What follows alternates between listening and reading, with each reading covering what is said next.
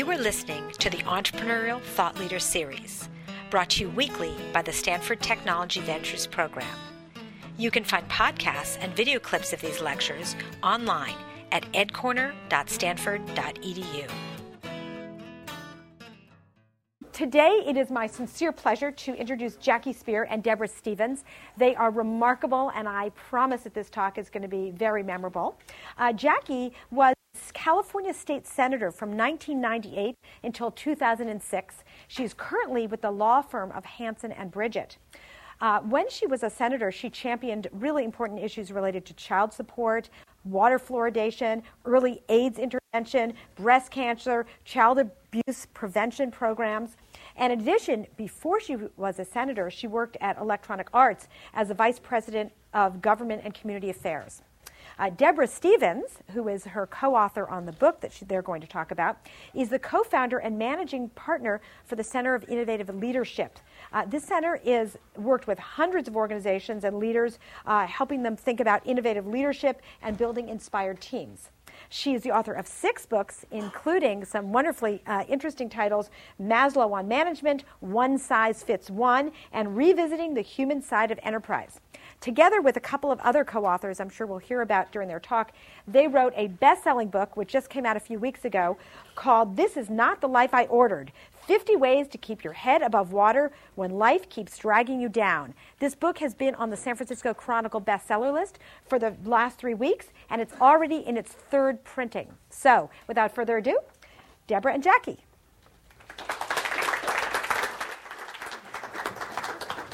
I'll just um, I'll stay in the wings. Oh, well, thank you so much uh, for inviting us. I always love to. I live in a college town now, and I always love to be in a university setting because you're all in a process of becoming and you all have big dreams now. And um, I want to be able to tell you that's something that you need to keep with you for the rest of your life, especially if you're an entrepreneur. Um, today, I want to talk to you about managing adversity uh, in life and in, and in business because as an entrepreneur, there are greater minds than mine on this campus that'll teach you probably everything you ever need to know about finance, about organization, about running and a company and building a team. But there's one thing that we, we don't talk a lot about, and that's adversity. Uh, and entrepreneurs take big risks, and many times they lose. Um, and so I want to talk to you, I want to leave you with about seven lessons from a high heeled warrior uh, who spent 30 years in Silicon Valley and working with all kinds of teams. But it's really going to be a personal, human side. And the first lesson that I have is I want you to identify what I call a blue haired lady. And if you're a guy, it can be a silver haired man. And it's that one person in your life that believes in you, no matter what. Uh, in my case, the, it was a blue haired lady. She stood five foot tall. She weighed about 110 pounds, and she was my grandmother. She had the persistence of a bulldog, and I guarantee you she could negotiate any deal in Silicon Valley, but she was uneducated and she was poor. She believed in me when I didn't believe in myself. She had huge dreams for me, and I never wanted to disappoint her. So she was a dream catcher for me. And all of us have those blue haired ladies in our lives or those silver haired men. And it's important to identify them and nurture them because as an entrepreneur, when the chips are down and the stock market's down and you've just mortgaged your house and you lost, it's those people that will remind you why it was all worth it and they'll buck you up. The second thing is, I don't think that we need to network I think we need to build relationships. And relationships and networking are two very different things. Networking is getting something through someone for some purpose. And building a relationship is caring about someone. And I want to give you an example of the difference. About four years ago, I called up Roger McNamee. Do any of you know him? He's Bono, he brought in Bono to do uh, some ventures and he just bought Forbes magazine. Well, I called him because I knew of him through the Flying Other Brothers, his rock band. I kind of knew that he was a VC, but I didn't really know all of the background.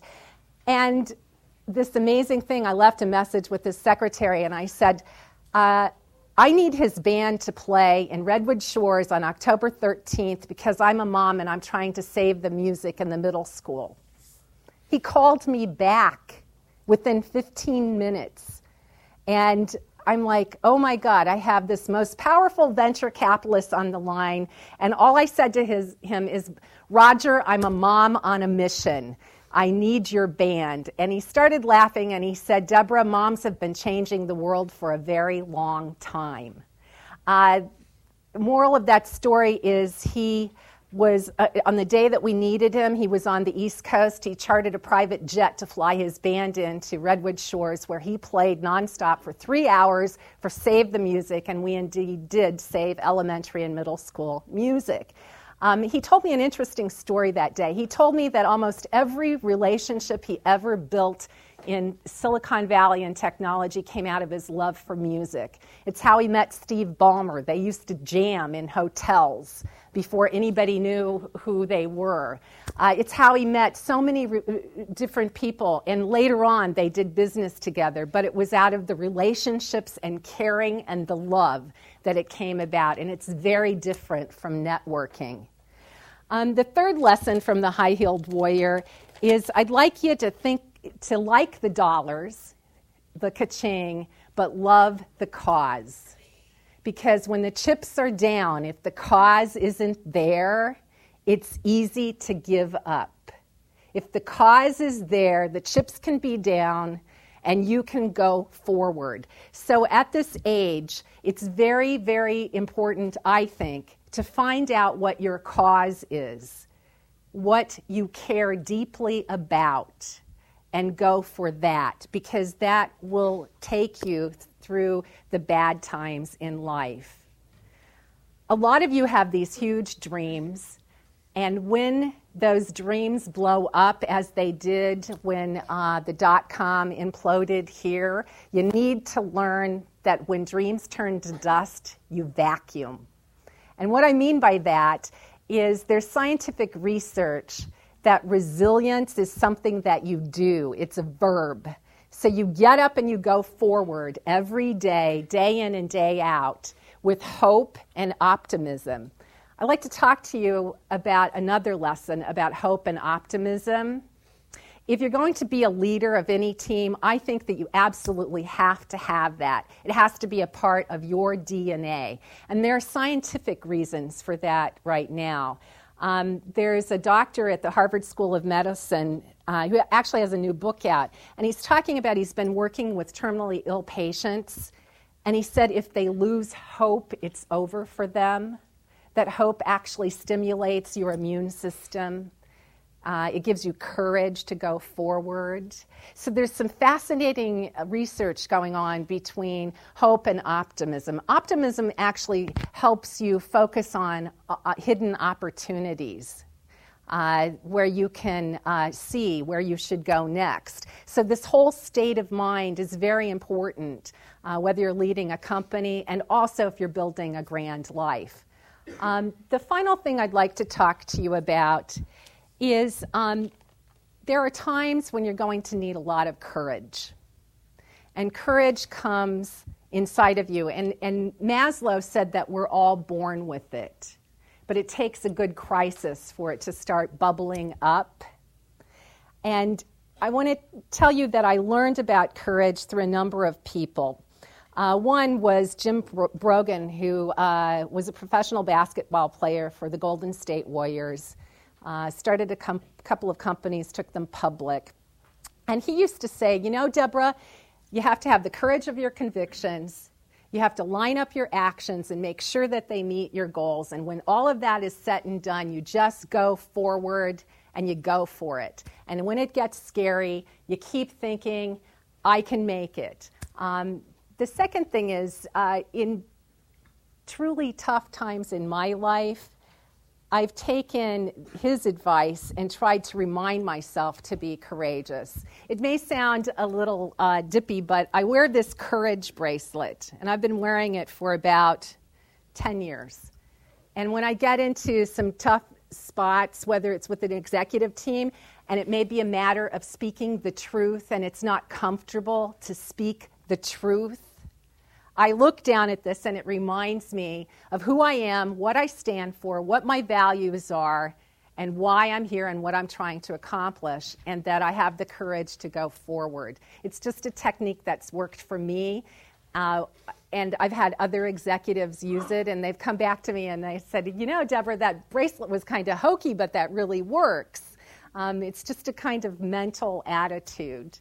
Um, finally, we talk a lot about mentorship, and I'm a very lucky woman. I've had some wonderful mentors. Uh, when I was in undergraduate school, I worked for the Dean for Women, who was one of the top 25 most powerful women in the United States. At the, the age of 24, I met a young uh, member of the Board of Supervisors named Jackie Speier. Uh, and I, she went on to public life in the assembly, and I worked with her. I worked with her in, uh, when she was a senator, and I took a leave of absence from my own company to become her chief of staff when she ran for lieutenant governor. Uh, and I want to tell you how that came about. It didn't come about that I walked up to her and said, Jackie Speier, will you be my mentor? What it came about was a cause. I had a cause that I wanted to see women further their leadership, and I cared deeply about it. And everybody kept saying to me, Well, you should go meet that supervisor, Jackie Speier. She does a lot for women. And so I did. And she said to me, Well, Deborah, I have a project that I could use your help on. And it was called The Feminization of Poverty. We did hearings. Um, and I ended up interviewing uh, all kinds of women from, from, corporate leaders to prostitutes that were working the tenderloin to support their families. Um, through that, we took on Governor Schwarzenegger on the steroids issue, uh, and I've had some wonderful experiences, but it came out of very hard work. And that's another thing that Maslow said. Uh, he said uh, self actualization doesn't come from sitting with the, the Zen Buddhists and the Tibetan monks. It comes from day in and day out, finding a cause and working very, very hard. I think the same thing comes from mentorship. So, in conclusion, I'd like to introduce to you my mentor and another blue haired lady to lots of other women, and that's Jackie Speier.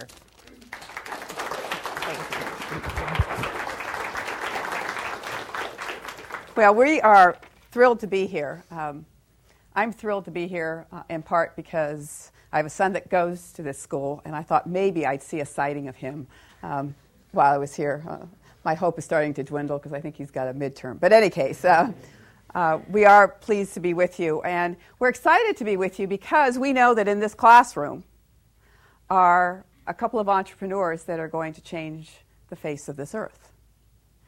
Um, I hope that um, as you contemplate your future, you will think of yourselves as entrepreneurs, not just of widgets, but of people. One of uh, my favorite sayings is one by someone who said, who's anonymous, who said that there is something for each of us to do. And if we do not do it, it will not get done. It's kind of a heavy thought when you think about it. There's something for each of us to do, and if we do not do it, it will not get done. I'm going to give you a couple of examples. Uh, one is a woman who lost her daughter to a drunk driver. So, what did she do with her life? What did she do that no one else could do? She founded an organization called Mothers Against Drunk Driving. Her name, Candy Lightner. Because she did what she did, she transformed the way this country looks at driving and drinking. What was tolerated before, what was a slap on the hands before, is now time in county jail or state prison. Another example, very close to home. He's probably been a speaker here a father of a young child with diabetes. He wants his son to grow up and not be compromised because of his diabetic condition. So, what does he do? The one thing that he was called to do? He qualifies an initiative for the ballot and asks all Californians Are you willing to put up a $3 billion bond measure for stem cell research in California. His name? Robert Klein. He succeeded. All of us said yes, overwhelmingly said yes. And because of that one person's actions, we are now going to be spending $3 billion on research that will probably find the cure to things like Parkinson's, Alzheimer's, diabetes, because he stepped up. All right. So I want to tell you a little bit about my story, my experiences, and how it has molded um, my leadership and what I see in all of you as, as, as future leaders. Rose Kennedy, the mother of uh, John F. Kennedy and Robert Kennedy, once said, Life should not be measured in milestones, but in moments. And one of my moments occurred back in 1978. I was the legal counsel to the late Congressman Leo J. Ryan.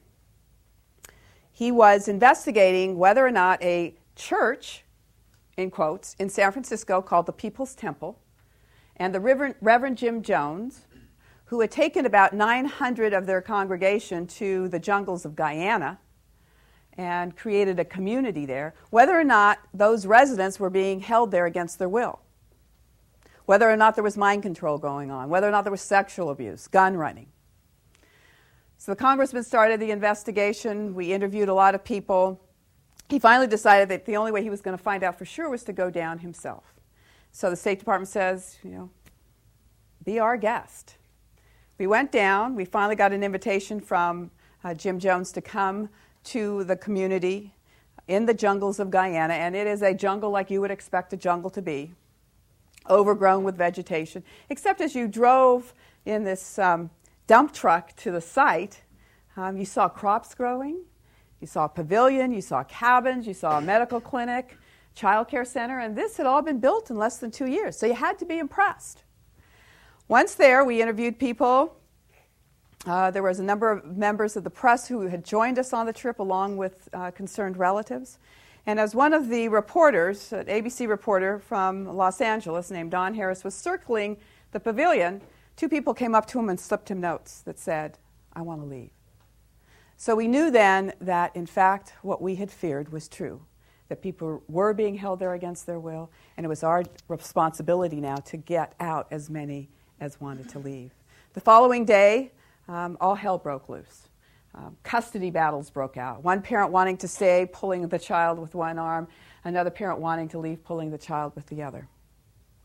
Uh, the Jim Jones became irrational, um, and we escorted about 40 people out that day. Congressman Ryan stayed behind with another probably 40 or 50 people.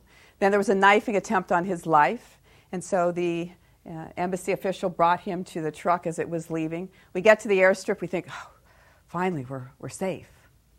Uh, what we didn't know was that there was a tractor trailer following behind us with seven gunmen on it. Congressman Ryan was shot 45 times and assassinated, the first and only congressman in the history of this country to lose his life in that manner. I was shot five times on that airstrip. I was 28 years old. And I realized in a split second that my life was over, that my dreams of living to be 85 were not going to happen. And then when the lights didn't go off, out, I, I vowed that one, that I would try and prevent my grandmother from living through my funeral. Two, that if I did survive, that I would dedicate my life to public service. Now, I spent 22 hours on that airstrip without medical attention. You have moments of clarity that you never ever have otherwise. So, um, I came back, uh, was hospitalized for two months, had 10 surgeries. Um, they never thought my radial nerve was going to come back. I was in this contraption. Um, it did, in fact, um, regenerate, as you can see. I then came home after two months to an incredible welcoming of family and friends and even the nuns from the high school that I had gone to. And I thought, oh gosh, this is wonderful. And for the first time in two months, I didn't feel pain. Not that there wasn't pain, but that I was other directed. I was looking elsewhere. And it was there and then, two days after I had arrived home, that I went down to the county courthouse, took out papers to run for Congress. For two reasons to continue the legacy of Congressman Ryan, and frankly, for therapy, to get me to think of others, to stop thinking about myself and my trauma, and to move on. So I ran for Congress, and uh, in a six week campaign, raised $20,000. Sounds kind of funny now, doesn't it? Uh, had a $7,000 deficit at the end of it. I came in third in the field of 12. I learned a huge lesson, though. I was as capable as the other candidates. I knew as much about domestic and foreign policy, if not more. Um, and I had grown from that experience. Now, that wasn't the first time I had lost an election. I lost for student body president in high school. Um, so that was my second strike. I'll tell you about my third strike um, a little bit later. Um, so the following year, I um, ran for the Board of Supervisors against a 20 year incumbent, and they said she doesn't have a chance. One of the messages I want you to um, keep in your mind's eye is that success is never final and failure is never fatal. I lost that election, but I had survived. I had learned a lot. The following year, I ran for the Board of Supervisors against a 20 year incumbent, and guess what? I beat him by 18,000 votes, becoming the youngest member of the Board of Supervisors in San Mateo County's history. Still the record, I might add. Uh, six years later, I run for the State Assembly uh, for the seat that Congressman Ryan had held uh, when he was in the Assembly, when I first went to work for him as an intern when I was an undergraduate at UC Davis. By the way, I got rejected from Stanford University um, when I applied to college. Um, so um, I then run for the State Assembly. I'm reminded of what the president of this university said at the convocation this year, and I think if it's still on his website, you should go back and read his speech.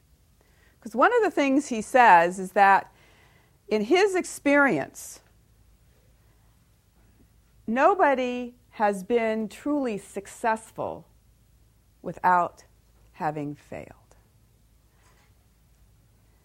And you can't be afraid to fail and be truly successful. So I'm running for the state assembly. As it turns out, it was a Democratic primary, but the Democrats in Sacramento had another candidate in mind. It was the year of the family, and the seated member had a brother in law who wanted to be a state assemblyman. So they spent $750,000 trying to make sure he got elected, and I didn't. Not one Democratic colleague um, supported me. There was not one uh, interest group in Sacramento that supported me. At the end of the campaign, I went from having a 14 point lead to a zero lead. A week before the election, I took out a $50,000 loan against my condominium kind of risky. I'm 36 years old.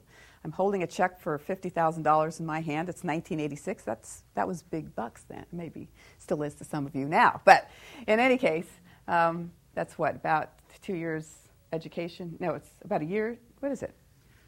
It's about a year and a half here. I don't even like to think about it. Um, in any case, um, I take out this loan. I get the mail out that wouldn't have gotten out without it. I took the risk. Good thing I did because I won that election by less than 500 votes out of 40,000 votes cast. I'm then in the state assembly. What are some of the leadership lessons I learned there? Question the status quo. As leaders, you have to question the way things are as opposed to the way things should be. If all you want to do is to kind of retain what is now, you will not be a leader. So, my, one of my first experiences was um, joining with the President pro tem of the Senate, who was then David Roberti, Roberti, on a ban on assault weapons. Now, at the time, this is 1989, the National Rifle Association was incredibly powerful, and nobody took them on. Nobody. Because if they did, they got taken out in their following election. But I felt strongly about this issue, and so I joined with him in this effort. Then the Stockton massacre happened. I don't even know if you were alive um, at that time, but uh, or maybe you were just born. Um, but that was where a uh, man came into a Stockton playground and just um, shot down I don't know, 10, 15 children. Mentally disturbed man. So the bill gets over to the assembly side. I'm the jockey of the bill. I stand up, I make the presentation. One of my colleagues throws up his mic and says, I have a question for you, Miss Speier. And I said, I yield. He says, Miss Speier, have you ever shot an assault weapon? He says it again. Miss Speier, have you ever shot an assault weapon? Like, if you haven't shot one, how could you possibly be carrying legislation to ban it? And I thought to myself, if this man is stupid enough to say this, then I'm going to let him have it. So I turned to him and said, No, I haven't, but let me ask you this question Have you ever been shot by an assault weapon?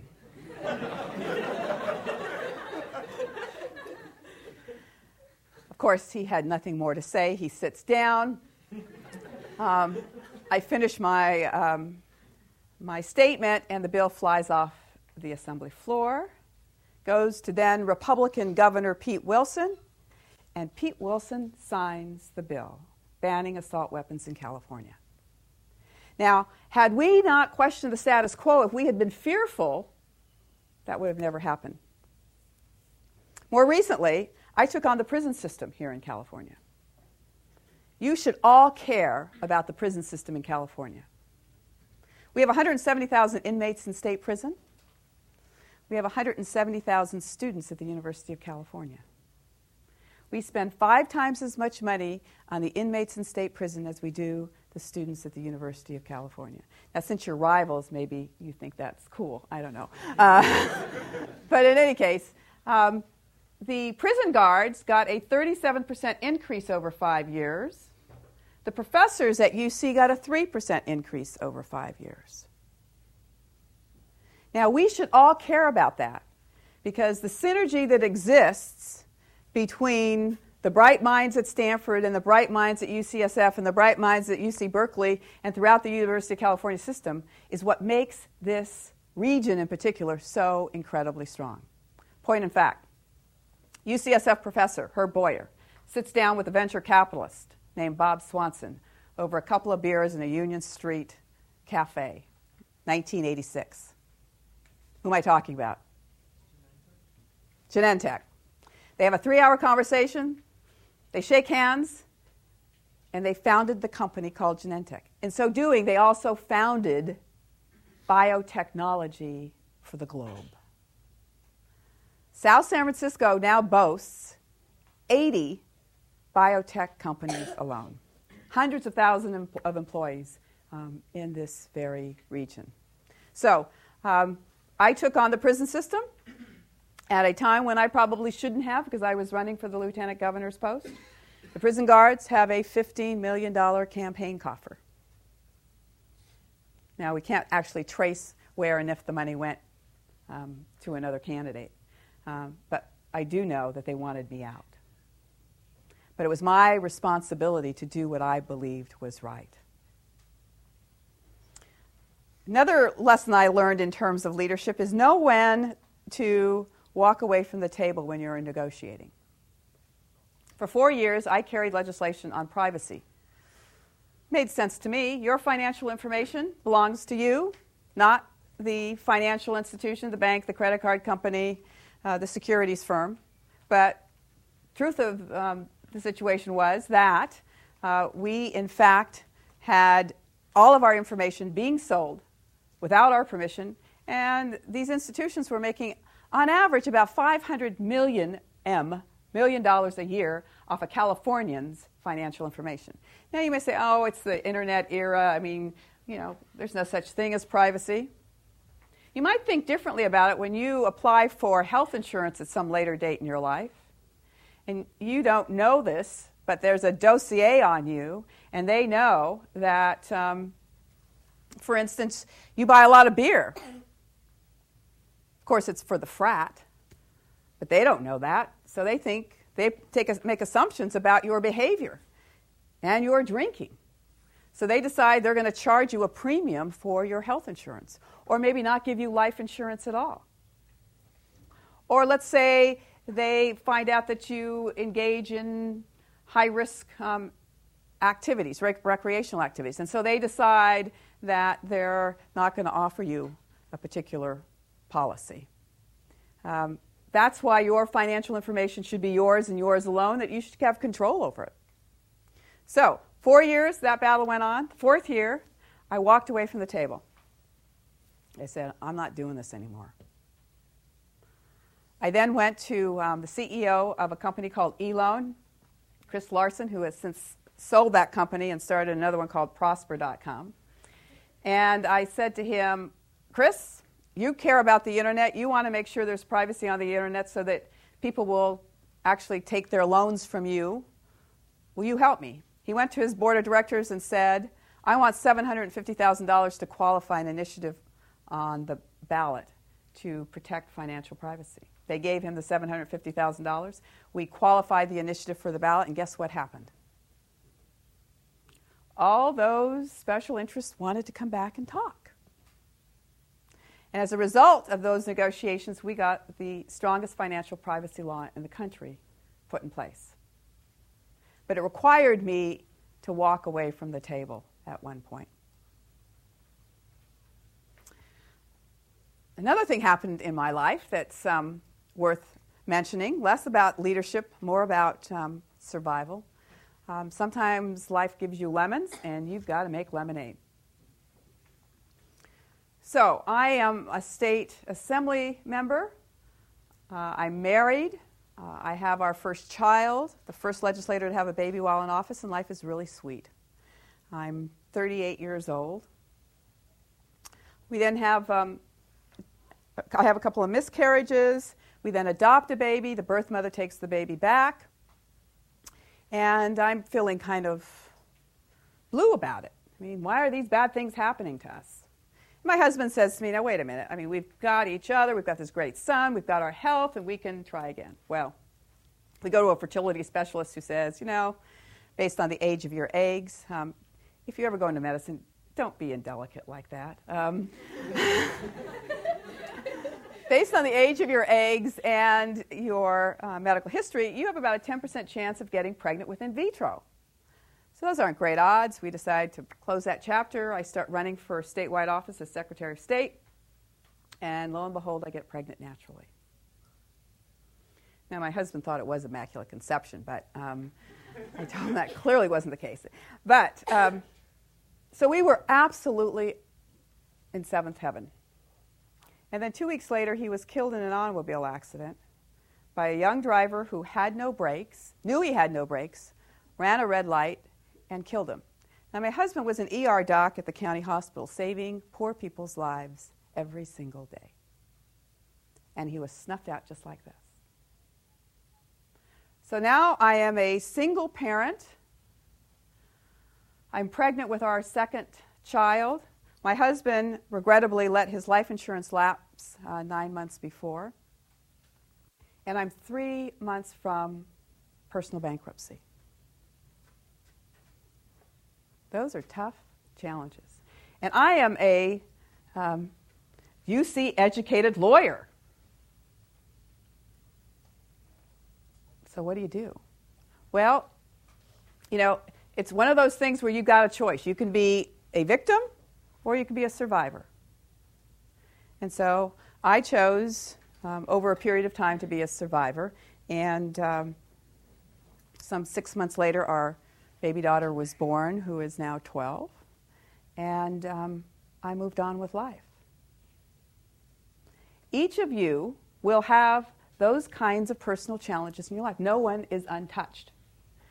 But part of what you have to do is, you know, build a reservoir of strength and fortitude to be able to handle difficult and improbable experiences that will come your way.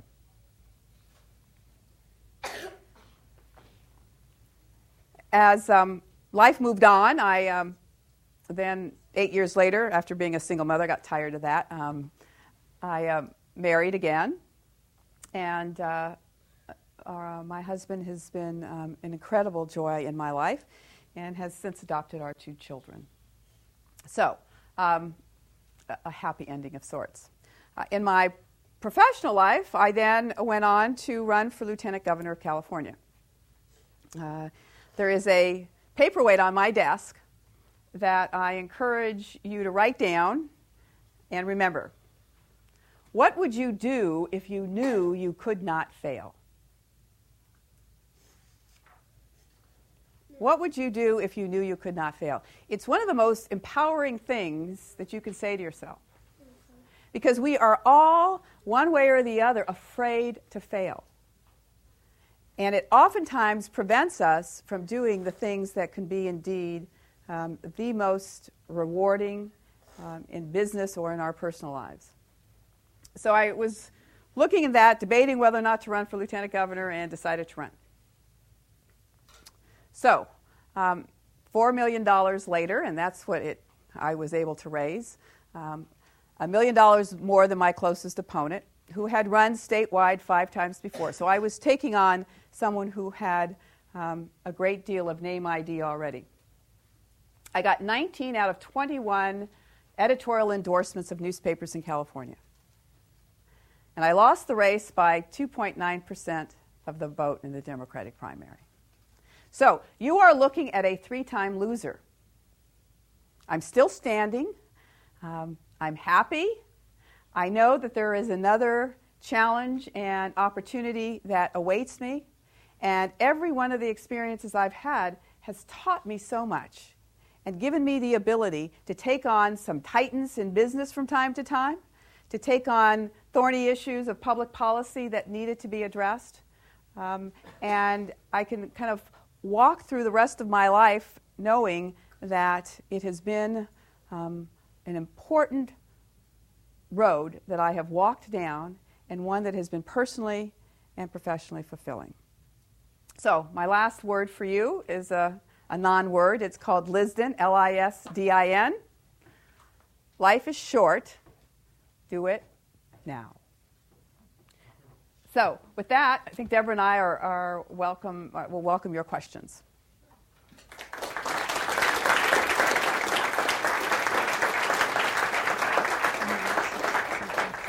Is that yours?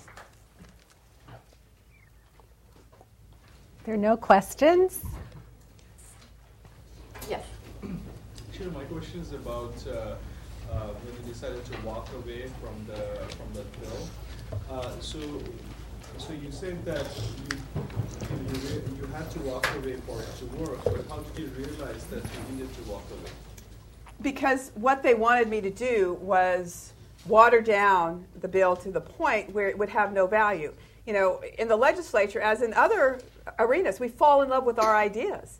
And more than anything, we want to just get a, in, in my case, a bill to the governor's desk to get it signed.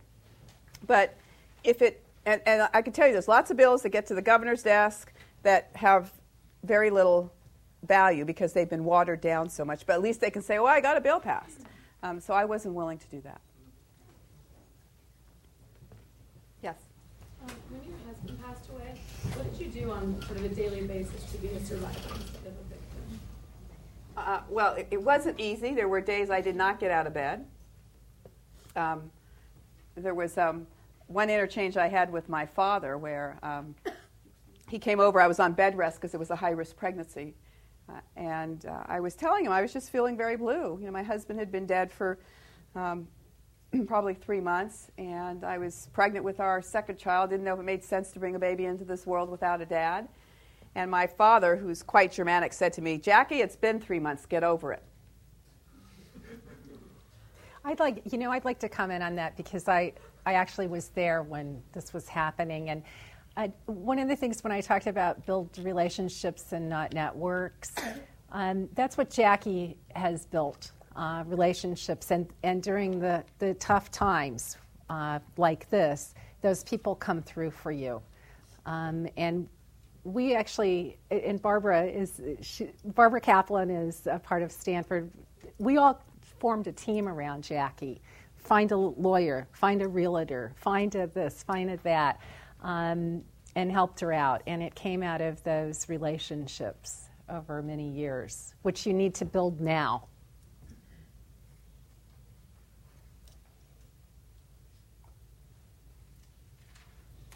So, Jackie, you've made the decision to make a difference in the world through politics.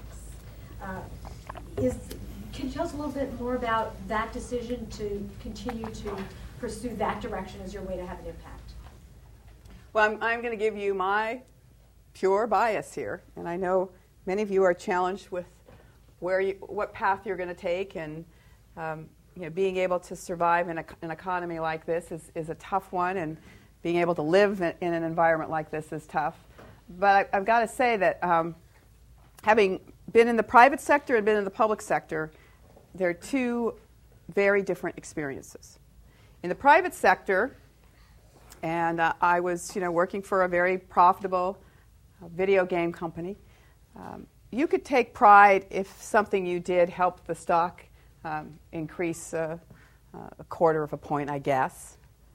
Um, but it's a whole different experience to be able to say, I just had a law pass that is affecting 37 million people. When you have an idea in the public sector, oftentimes you can run with it. You don't have someone above you kind of putting you down or, you know, uh, no, we can't do this. Um, so for me, it was a very empowering opportunity to, to look at issues and just decide, I'm going to take this on. Um, so I think the public sector is personally very, very rewarding. Um, you're, you're not going to get rich, but you're also not going to be on the corner with, you know, a, a sandwich board asking for um, spare change. Or you can mix it up like I have uh, and work with leaders like Jackie. But what I really do for a living is in, in the private sector. Um, and so I, I really think that I've had absolutely the best of both worlds to work on issues because of my friendship with her that started out not knowing her, but hard work um, that have made a difference, but still be involved in working in the private sector. And then you can do it like other people, where they make their, their mark on the world after they've had their business success, like Chris Larsen, Perfect example, what he's doing now. Um, he launched some company that's providing loans to third world, comp- third world people in the poorest places of the world.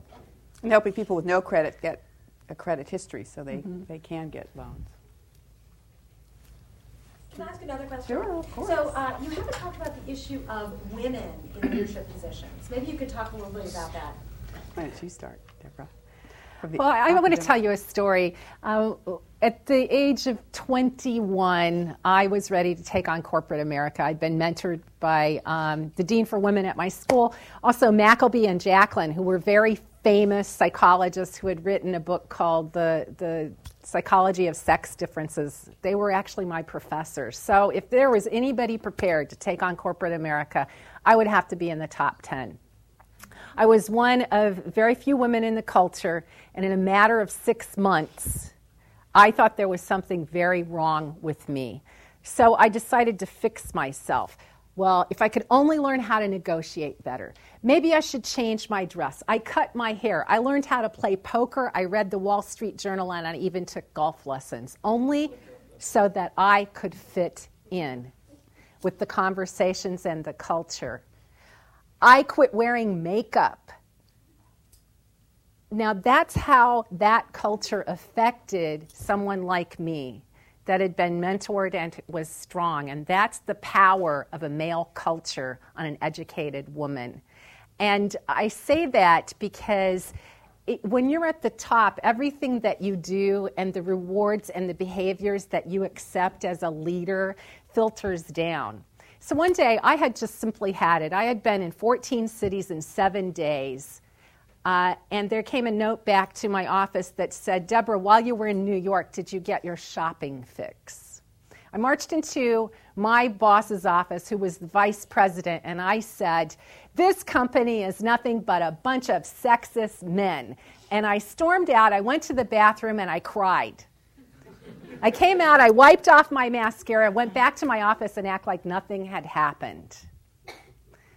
Uh, the next day, the CEO of the company summoned me for lunch. And we went to the Sun Deck over here on Sand Hill Road, where all the VCs hang out. And I thought, gee, I'm going to be fired, but I guess this is a great place for it to happen. um, he grilled me. What, Deborah, why don't you feel you fit in? Why can't you be successful here? Why why this why that why this? And i thought well he's going to fire me so i should just tell him the truth and i did. You know what he said to me? He was an enlightened ceo he said i agree with you and i want talent. I don't care if it's male or female. I care if it's human. And he recruited me to help him change the culture he left after two years to take on another job. Guess what happened to me? What do you think I did? Within 24 hours of him taking the company, I resigned. Because I knew without him at the helm, with that enlightened attitude, I didn't stand a chance. So, for all of you men who may run companies, can you just remember that? It's very important that the cultures that you build at the top and how it affects smart women. That was a long answer, but. That's a good one. so, um, Deborah is an example of um, one of my favorite t shirt messages Polite women don't make history. Now, for the period of time that, that she and her CEO boss were there, there was a culture shift in that organization because she wasn't polite about it. And it is very easy for women because of um, the way we are raised more than anything else to be polite about everything. So, for women leaders, on occasion, you're going to have to be impolite to achieve what it is you want to achieve. Um, I would also say that I think that the kinds of, of leadership strengths that women bring um, to you know, corporate California uh, are much like the ones that, that they bring to the legislature, and that is they want to build consensus. Um, there's a lot of great books that have been written. Deborah's done a fair amount of research on on this, the leadership styles of women and how it is becoming the leadership style of the 21st um, century. Now, I will also say this what is very interesting about this generation, your generation that hasn't existed before, is that all of you are concerned about work life balance. And I was talking to an expert um, at UCSF who's just finished a study um, just yesterday. And the study is about why we're not getting students to go into medicine and how within the next 10 or 15 years we're going to have a dearth of physicians in California because of the issues around um, life work balance. And part of what they're finding out is that you know, men and women are concerned about that now. So it's going to behoove the leaders of corporate California to create workplaces in which family is not just um, tolerated, but embraced um, if we're going to get the best and the brightest in, in these various posts. One, one thing that I heard Guy Kawasaki say uh, a couple of years ago at one of his Art of the Start venture things, he, and he may have said it here, he said, Always have a woman read your business plan. Have you heard this before? Because the guys say, I'm going to take on Larry Ellison. We're just going to tear down Oracle. And the women look at it and say, Are you crazy? Is there someone you could partner with? How about if we went in this way and collaborated? Uh, and uh, it, it's an interesting uh, statement on, on the different styles that some uh, women and men leaders operate under. I was just curious how you got into writing books and if you plan to continue doing that. you go first. Um, I never planned to write any books. It came out of my love of research and understanding. I'm really curious. And uh, the first book that we did on customer service led to us. Uh, I'll have to tell you, the Maslow family called me up out of the blue, the Maslow sisters. He was the father of psychology, and they had heard about me through uh, one of my books, and they asked me to look at a journal that their father had kept in the 60s. And he was working with a company here on Sand Hill Road. They sent me this journal, and it was the most fascinating material I'd ever read, and so far ahead of its time that uh, I went about trying to get it published. And publish. I had some pretty good connections because of the first book, and publishers were like, "Deborah, you're a little off here. I mean, this is really old stuff." Lo and behold, the Wall Street Journal reporter got a hold of it. It wrote two columns about it, and the next thing I know, I had offers from every major publisher in America. Uh, because it, it, it, really was enlightening and ahead of its time. From then, I, it, from there, it was still relationships. I had met Warren Bennis, who's at USC, who's a, a guru in leadership because Maslow had mentored him.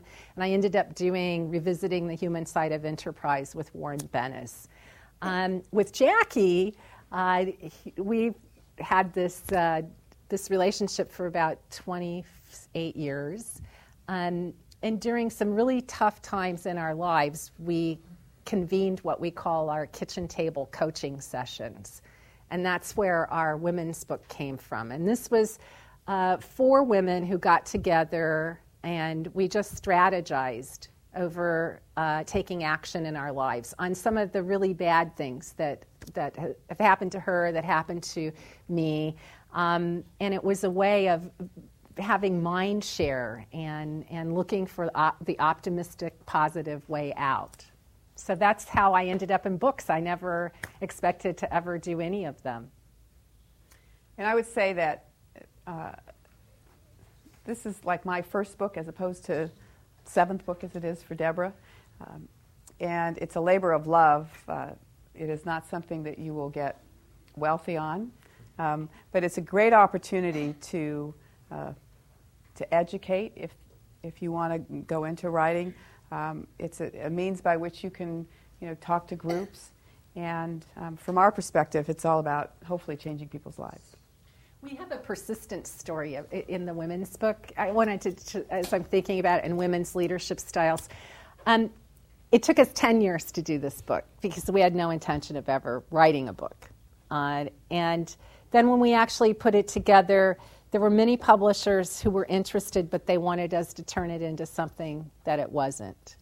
Um, and we kept saying no. So we decided to do it ourselves Lo and behold, when we made that decision, we also sat down with the CEO of Kaiser Permanente, and through our paper manuscript, they bought 8,000 copies. Uh, which led to a number of publishers wanting our book because we proved that it had a market. So the moral of that story is is is you, you just go for your dreams and keep going and, and find the avenues and the ways uh, and be persistent. You talked a little bit about the difference between the public and the private sector. Can you talk more about the politics within each and how some of the interpersonal relationships and the network, as you talked about, are, are different? Um, well, in, in the private sector, uh, you don't, at least in my experience, I didn't have the freedom to explore issues and to do things that I had as a kind of, you're a solo um, CEO, so to speak, when you're a legislator and you know could basically do um, whatever you want. Now you've got to develop networks, and you develop it by um, developing support groups that can persuade your colleagues um, to support your legislation and get it passed into law. Yep. I think um, having worked with Jackie in, in the public sector and working with leaders in the private sector, the difference that I see is the style of leadership. Um, we've spent two decades now teaching leaders in corporate America to collaborate and to build teams. And that certainly is not the case in politics. Uh, it's, it's power at its best and worst. Um, and that's why I'm so, I have such admiration for Jackie because women in that environment, it, it's one of the toughest environment I've ever seen for a woman leader. Um, there isn't a lot of trust among the, the, the teammates. Uh, you can have someone that you think is on your side with a big project, and in public, you find out that's not the case. Um, so it, it's and it's by sheer willpower that the great politicians that we know, like the Kennedys, and, and that, that they just keep at it, and it's that cause. But it, it, in my perspective, it's a tough, tough world, much more so than corporate America, just because of the environment. So, as, in order to be chosen, you need to raise money for your campaign, and many times that's from a special interest group. So, how do you balance those interests with the general public interest? Well, you, you gain a reputation in, in the capital pretty quickly, whether you know a three thousand dollar contribution can buy you off or not. Um, and you know, I was one of those that would take money from the insurance industry when I was chair of the insurance committee, but they loathed me because I was a consumer advocate. Um, that's what I believed my role was, and I was going to you know, do what I believed was right. So when we had the firestorms in Southern California and these insurance companies were uh, bad actors, I held hearings and brought them to task and had the Department of Insurance look into their um, behavior. So you do, I mean, it's, it is the mother's milk of politics, they say. But um, one of the famous uh, speakers of the state assembly, his name was Jess Unruh, said that, um, uh, well, he, he actually said, I don't know if I can say it in public, if you can't um, drink their booze, eat their food, do whatever to their women, and um, uh, vote against them, uh, then you shouldn't be in elective office. Um, he also had another great line that um, would be true for you in business, uh, for those of you who are contemplating that. If I had slain all my enemies today, I would have no friends tomorrow. And I found that to really be the case when I was trying to get legislation through that required proof of auto insurance at time of registration. For a long time, we didn't have it uh, on the books in California, and we had almost a 33% uninsured motorist. Um, I, I, ended up uh, linking with a Republican colleague to get the legislation through the process, and it was his relationship with Pete Wilson at the time that made Pete Wilson at the 11th hour on the final day to sign bills when everyone, the insurance industry was against the bill. His own insurance advisor told him not to sign the bill, that he signed the bill. I, have a couple of stories to follow that up. Um, many, many years ago, Jackie had uh, carried a bill on uh, garnishing the wages of a parent who hadn't paid child support. And I met her at an event, and she says to me, Deborah, look, I have a bulletproof vest on. And I'm like, You have a bullet? yes, there's been a threat against my life. And I'm sitting next to her at this event, and I'm saying, Gee, uh, do you think that that person's here because I'm sitting next to you and I don't have one on? um, so that's kind of the kind of backlash that. The second thing is, is so I'm taking a leave of absence from my company. I've worked with all these leaders, and she's running for lieutenant governor, and she decides to take on the prison industry. I'm in Sacramento, and I'm walking down the street, and they're handing out phony dollar bills with derogatory statements about Jackie Speier. And they hand one to me, and I'm looking at it and I'm saying, oh boy, do we have a problem here. And I go back to her office, and then I find out that they're planning a rally where 5,000 of them are going to show up to take her on and to paint her as a bad leader. So I walk into her office and I'm saying, Jackie, I think we need to rethink this thing. This doesn't sound like a good strategy. I mean, they're passing out and blah, blah, blah, blah, blah, blah, blah. And she said something to me that stopped me dead in my tracks. I will never forget it as long as I live. She said, I will do the right thing no matter what. What I've already lived through, what could scare me, I'm going to continue because it's wrong. And that was the end of our conversation. And when I talked to you earlier about courage, we have it in ourselves to make those tough ethical decisions. Um, and in that world, there are so few of them, in my opinion, who do that.